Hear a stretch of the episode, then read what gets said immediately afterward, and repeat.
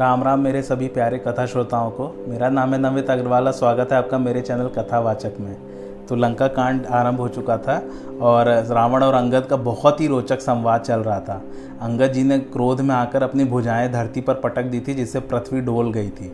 आइए आगे आज की कथा आरंभ करते हैं। रावण भी गिरते गिरते संभल कर उठ गया।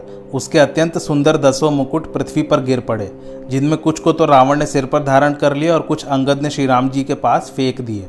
उन मुकुटों को आते देखकर बंदर भागे कि हे विधाता, क्या दिन में ही लूक पड़ने लगे? क्या रावण ने क्रोध कर चार वज्र तो नहीं चलाए जो दौड़े हुए चले आ रहे हैं? तब श्री रामचंद्र जी ने हंसकर कहा कि हे वानरो, तुम लोग मन में मत डरो। यह न वज्र है, न केतु है, न राहु। ये रावण के मुकुट है जो अंगद के फेंके हुए आ रहे हैं।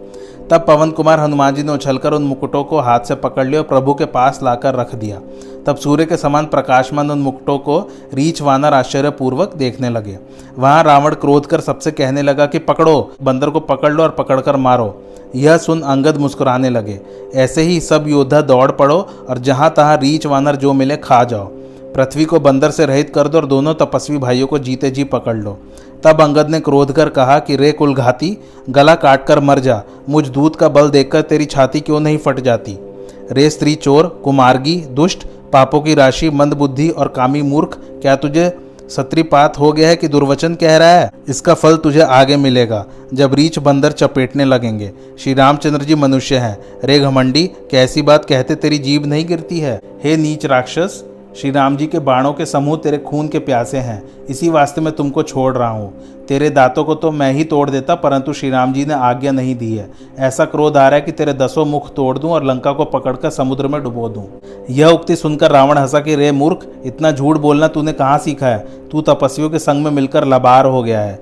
हे रावण, मैं सत्य ही लबार हूँ, यदि तेरी दसों जीभें ना उखाड़ लूँ।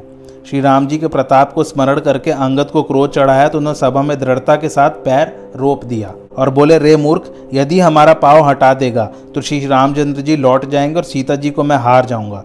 तब रावण ने कहा, हे सब वीरों, इस बंदर का पैर पकड़कर पृथ्वी पर पछाड़ दो।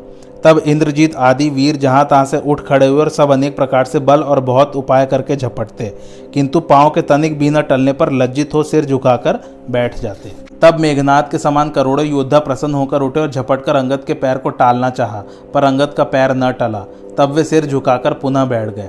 अंगद का पाँव पृथ्वी नहीं छोड़ता था। यह देखकर शत्रु राक्षसों का मद दूर हो गया। बंदर का बल देखकर सब मन में हार गए। तब अंगद की ललकार पर रावण स्वयं उठा।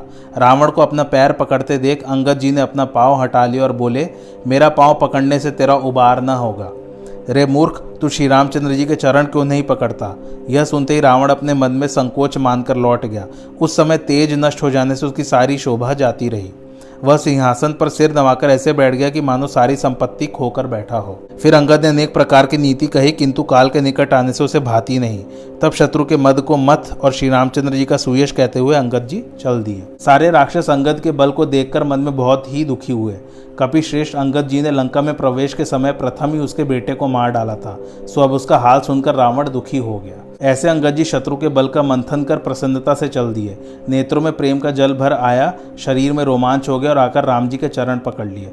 इधर संध्या समय रावण बिलखता हुआ घर गया तो मंदोदरी ने उसे अनेक प्रकार से समझाकर कहा, यदि ऐसा ही पुरुषार्थ था तो जो लक्ष्मण ने धनुष से एक लकीर खींच दी थी उसे भी तो आप नहीं लांघ सके। सो हे पतिदेव, अव्यर्थ में अपनी बड़ाई ना करें और मेरा कहना मन में विचारें। दो बेटे मारे गए, नगर जला दिया गया है। हे स्वामी, अब भी तो सीता को दे दो और कृपा सिंधु श्री राम जी का भजन कर पवित्र यश के भागी बनो। तब बाणों के समान स्त्री के वचन सुनकर सबेरा होते ही रावण सभा में गया और फूल कर सिंहासन पर जा बैठा। मारे अभिमान को उसे कुछ भी भय न रहा। तब रावण ने बहुत विचार कर विद्युज्जिह्व राक्षस को बुलाया, कहा कि तुम अभी माया से रामचंद्र का सिर और धनुष बाण बनाकर लाओ। जिसको देख जानकी महादुखी हो, यह वचन सुन भयभीत हो वह तुरंत उठकर गया। माया का धनुष और सिर बनाकर रावण को लाकर दिखाया। ऐसा बनाया कि उसमें किसी प्रकार भेद विदित नहीं होता था।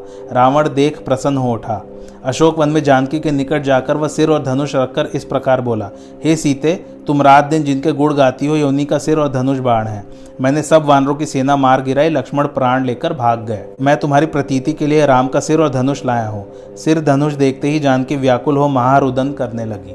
उस समय जानकी ने जिस प्रकार बड़ा विलाप किया, उसे कौन कह सकता है। प्रभु के अनेक गुण कहकर पृथ्वी में लौटती और शरीर की सुधि बिसराती हैं। जिस समय नीच राक्षस रावण मुख फेरकर हंसता था, उसी समय सब ओर से जय का शब्द सुनाई दिया।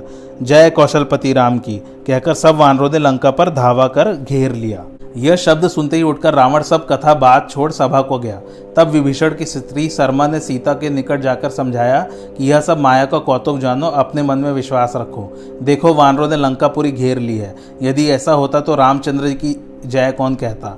वानरों ने लंका घेर ली है, इसी से रावण चला गया है। मैं यह सब माया का भेद जानती हूँ, इससे तुमसे बखान कर कहती हूँ कि हे सीते, राम लक्ष्मण और कपिदल को मैं प्रातः काल ही कुशल से देख आई हूँ। जानकी ये वचन सुनकर महाप्रसन्न हुई। मन में धीरज धरा, राम राम मन में जपती हैं। हृदय की कठिन पीर मिट गई। इधर श्री रामचंद्र जी ने अंगद को बुलाया तो उसने आकर चरणों में सिर नवाया। तब आदरपूर्वक बैठाकर कृपालु श्री रामचंद्र जी हंसकर बोले, हे अंगद, मुझे अत्यंत ही आश्चर्य है, इससे पूछता हूँ, सत्य कहो कि रावण संसार में जिनकी भुजाओं का बल अतुलनीय और जिसका लोहा संसार मानता है, तुमने उसके चार मुकुटों को फेंका। हे तात, तुमने कैसे पाया, वह कहो। अंगद ने कहा, हे सर्वज्ञ प्रणत सुखकारी, ये मुकुट नहीं है, वरन ये राजा के चार गुण हैं। हे स्वामी, साम दाम दंड और भेद ये राजा के हृदय में वास करते हैं। वेद ऐसा ही कहते हैं। नीतियों और धर्म के ये सुंदर चरण हैं, किंतु रावण में धर्म का अभाव है। ऐसा जानकर ये प्रभु के निकट चले आए। अब यह धर्महीन दशानन प्रभु के चरणों से विमुख काल के वश हो रहा है। हे कोसलाधीश, इसी कारण वे गुण रावण को त्याग कर यहाँ चले आए हैं। अंगद की ऐसी चतुरता को सुनकर श्री रामचंद्र जी हंसे। तब फिर बाली कुमार ने लंका के सारे समाचार को कहा। जब शत्रु का समाचार ज्ञात हो गया, तब श्री राम जी ने मंत्रियों को बुलाकर पूछा कि लंका में चार बड़े ही सुदृढ़ दरवाजे हैं, उन पर किस प्रकार आक्रमण किया जाएगा, इस पर विचार करो। तब सुग्रीव, जामवंत और विभीषण ने मन में सूर्य कुलभूषण श्री रामचंद्र को स्मरण कर और विचार करके राय पक्की की और वानरों की फौज को चार भागों में बांटा। फिर यथा योग्य सेनापति नियत कर उन्होंने सब युद्धपतियों को बुलाया। तब वे सारे बंदर सिंहनाद करके दौड़ पड़े। सब रीछ बंदर घोर गर्जना करके श्री रामचंद्र जी की जय जयकार करते थे। सब जानते थे कि लंका बड़ा ही दुर्गम है, किंतु प्रभु के प्रताप से बंदर निर्भय होकर चल पड़े। उन्होंने बादलों की घटा की भांति चारों ओर से लंका को घेर लिया और मुख से भेरी और डंका बजाने लगे। लंका में घोर कोलाहल मच गया। जब वह हुंकार घमंडी रावण ने सुनी तो वह बोला, इस बंदरों की ढिठाई तो देखो। फिर उसने हंसकर निशाचरों की सेना बुला ली। फिर बोला, ये सब बंदर काल के भेजे हुए आए हैं, मेरे रजनीचर भी भूखे हैं। यह कहकर मूर्ख ने अट्टहास किया और बोला कि विधाता ने घर बैठे ही भोजन भेज दिया है। योद्धाओं, चारों तरफ को जाओ और जितने भी रीछ बंदर मिले सबको पकड़कर खा जाओ। अब राक्षस आज्ञा मांग हाथ में भिंदीपाल, शक्ति, तोमर, मुदर, तीक्ष्ण कृपाण, परशु, शूल और पर्वतों के टुकड़े लेकर चल दिए। नाना प्रकार के शस्त्र तथा धनुष बाण धारण किए महाबलवान करोड़ों राक्षस किले के कंगूरों पर इसलिए चढ़ गए कि कहीं बंदर ऊपर न पहुंच जाए। रीछ और वानर दौड़ते और घाट कुघाट कुछ नहीं गिनते थे। वे पहाड़ों को फोड़कर रास्ता बना लेते। उधर रावण और उधर श्री रामचंद्र जी की दुहाई मच गई। निशिचर पहाड़ के शिखर नीचे को ढहाते, किंतु वानर उनको कूद कर उठा लेते और फिर उन्हीं को उनके ऊपर चला देते थे। वानर और रीछ पत्थरों के प्रचंड टुकड़े लेकर गढ़ पर फेंकते, झपटते हैं और पैर पकड़कर धरती पर पटक कर बार बार प्रचारते हैं। बड़े नौजवान प्रबल प्रताप वाले बंदर गरजते व छलांग मारकर गढ़ पर जा चढ़े और रीछ वानर मकानों पर चढ़कर जहां तहां श्री राम जी का यश गाने लगे। फिर एक एक राक्षस को पकड़कर वानर भाग चले, अर्थात गढ़ के शिखर पर चढ़ गए। फिर ऊपर वानर, उनके नीचे निशाचर भूमि पर आकर गिरते हैं। श्री राम जी के प्रताप से प्रचंड बंदरों का झुंड राक्षसों के झुंड का संहार करने लगा। राक्षसों के समूह भागने लगे। सब मिलकर रावण को गालियां देते कि इसने राज्य करते हुए मृत्यु बुला लिया। जब रावण ने सुना कि मेरी सेना विचलित हो गई है तब उसने महान क्रोध करके कहा, जो युद्ध विमुख होगा मैं उसको अपनी तलवार से मार डालूंगा, क्योंकि सर्वस्व खाकर और विविध प्रकार के भोग भोगकर अब रण क्षेत्र में प्राण प्रिय हो गया है। उसके ऐसे क्रोधपूर्ण वचन सुनकर सब डर गए और लज्जित होकर वे सभी योद्धा फिर क्रोध कर लौटे और प्राणों का लोभ त्याग कर कहा, वीर की शोभा ऐसी में है कि सन्मुख युद्ध में प्राण त्याग करे। तब वे सारे योद्धा बहुत से हथियार धारण कर ललकार कर भिड़ने लगे और उन्होंने अपने परिघों और त्रिशूलों की मार से रीछ वानरों को व्याकुल कर दिया। भयातुर होकर वानर भागने लगे। कोई कहने लगे कि अंगद हनुमान कहाँ है तथा नल नील और बलवान दुविद कहाँ है। इधर हनुमान जी ने सुना कि मेरा दल विकल हो रहा है, तब वे पश्चिमी दरवाजे पर मेघनाथ से लड़ रहे थे और दरवाज़ा नहीं टूटता था, बड़ी कठिनाई थी। तब हनुमान जी के मन में बड़ा क्रोध हो गया और उन्होंने घोर गर्जना की, छलांग मारकर लंका के किले के ऊपर चढ़ाए और एक पहाड़ उठाकर मेघनाथ पर दौड़े। उसका रथ तोड़कर सारथी को मार डाला, फिर मेघनाथ की छाती में भी एक लात मारा। तब मेघनाथ को विकल देखकर एक दूसरा सारथी उसे नए रथ पर चढ़ाकर घर ले आया। इधर अंगद ने सुना कि पवन कुमार हनुमान जी अकेले ही किले पर गए हैं। तब यह समर बाकुरे बाल कुमार खेलते ही खेलते उछलकर चढ़ गए। दोनों वानरों का शत्रुओं के विरुद्ध युद्ध चलने लगा। दोनों रावण के महल पर दौड़कर चढ़ गए। कलशों समेत वे किले को ढहाने लगे। तब यह देखकर राक्षस सेनापति बहुत डरे। दोनों कपी लीला करके उन्हें डराते, फिर सोने के खंभों को हाथ में पकड़कर उत्पात मचाने लगे। फिर वे दोनों शत्रुओं की सेना में कूद पड़े और उनका मर्दन करने लगे। किसी को लात किसी को चपेटों से मारकर कहते कि तुमने श्री राम जी का भजन नहीं किया, यह उसी का फल लो। एक को दूसरे से मसलकर मुंड तोड़कर फेंक देते हैं। वे रावण के सामने जा पड़ते हैं तथा दही के कुंड की तरफ फूट जाते हैं। उनकी चर्बी छितरा जाती है। जो बड़े बड़े सेनापति मिलते तो उनका पाँव पकड़कर प्रभु के पास फेंक देते।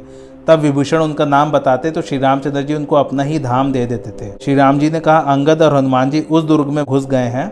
लंका में वे दो बंदर कैसे शोभते हैं, जैसे दो मंदराचल पर्वत समुद्र का मंथन कर रहे थे। इस प्रकार उन्होंने अपनी भुजाओं के बल से शत्रु सेना को मसल डाला। फिर सूर्य को अस्त होते देख बिना प्रयास ही दोनों कूदकर वहां आए जहां भगवान थे। इस समय उन्हें इन्हें लेश मात्र भी श्रम नहीं था। तब अंगद और हनुमान को गया जानकर अनेक योद्धा रीछ और वानर भी लौट पड़े। इधर राक्षस रात्रि का बल पाकर दुहाई करते हुए लड़ने को दौड़े। राक्षसों की सेना देखकर योद्धा लौटे तो कटकटाकर जहां तहां फिर भिड़ गए। दोनों पक्ष ललकार कर लड़ते हैं और कोई योद्धा हार नहीं मानता था। वीर राक्षस अत्यंत काले और वानर वीर अनेक वर्ण के थे, किंतु दोनों दल के वीर एक ही समान बलवान थे, जो तरह तरह से क्रोध करके लड़ने लगे। अब जब राक्षस सेनापतियों अंकपन और हतिकाय ने अपनी सेना को विचलित होते देखा तो उन्होंने माया की। तब पल भर में अंधकार हो गया तथा रक्त पत्थर और राख की वर्षा होने लगी। इस तरह दसों दिशाओं में घना अंधकार देखकर वानरों के दल में खलबली मच गई और एक एक को नहीं देखते, जिससे जहां तहां पुकारने लगे।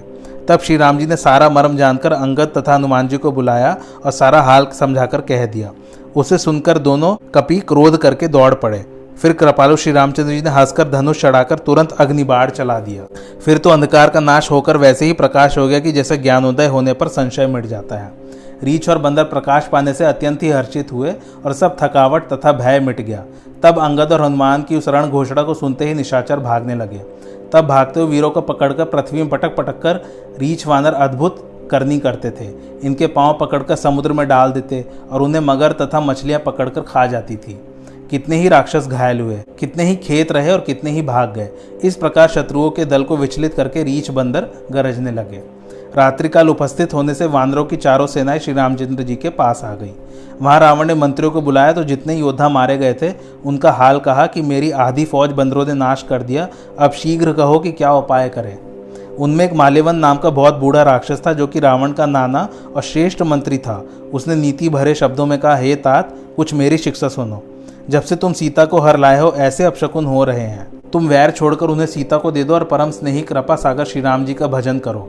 उसकी बातें रावण को बाण की तरह लगी। उसने कहा, अब आगे तू काला मुंह करके चला जा, बुढ़ा हो गया है, नहीं तो तुझे इसी समय यमलोक भेज देता। अब मुझे मुंह मत दिखाना। वह दुर्वचन कहता हुआ उठ गया। तब क्रोध सहित मेघनाथ बोला, अब प्रातःकाल मेरा कौतुक देखेगा। कहता तो थोड़ा हूँ पर करूँगा ज़्यादा। तब बेटे की बात सुनकर रावण को भरोसा आया। विचार करते करते सबोरा हो गया। तब तक रीछ और बंदर पुनः चारों दरवाजों पर आ लगे। क्रुद्ध वानरों ने दुर्गम गढ़ को घेर लिया। नगर में कोलाहल मच गया। उधर भांति भांति के अस्त्र शस्त्र लेकर राक्षस दौड़ पड़े। करोड़ों पहाड़ के शिखर ढहाए और विविध भांति के गोले चले। बंदरों के महाविकट योद्धा सन्मुख समर में लड़ते हैं। शरीर छलनी हो जाने पर भी हार नहीं मानते हैं। शरीर जर्जर हो जाता है तो भी वे बंदर पहाड़ से शिलाओं को उठाकर ऐसे चलाते हैं कि निशाचर जहाँ के तहाँ मर जाते हैं। आज की कथा यहीं समाप्त होती है। कैसी लगी आप लोग को मेरी कथा मुझे कमेंट करके ज़रूर बताइए। कैसी लगी आपको कथा कमेंट करके ज़रूर बताइएगा और मेरे चैनल कथावाचक को लाइक शेयर और सब्सक्राइब ज़रूर कीजिए। Thanks for watching. धन्यवाद।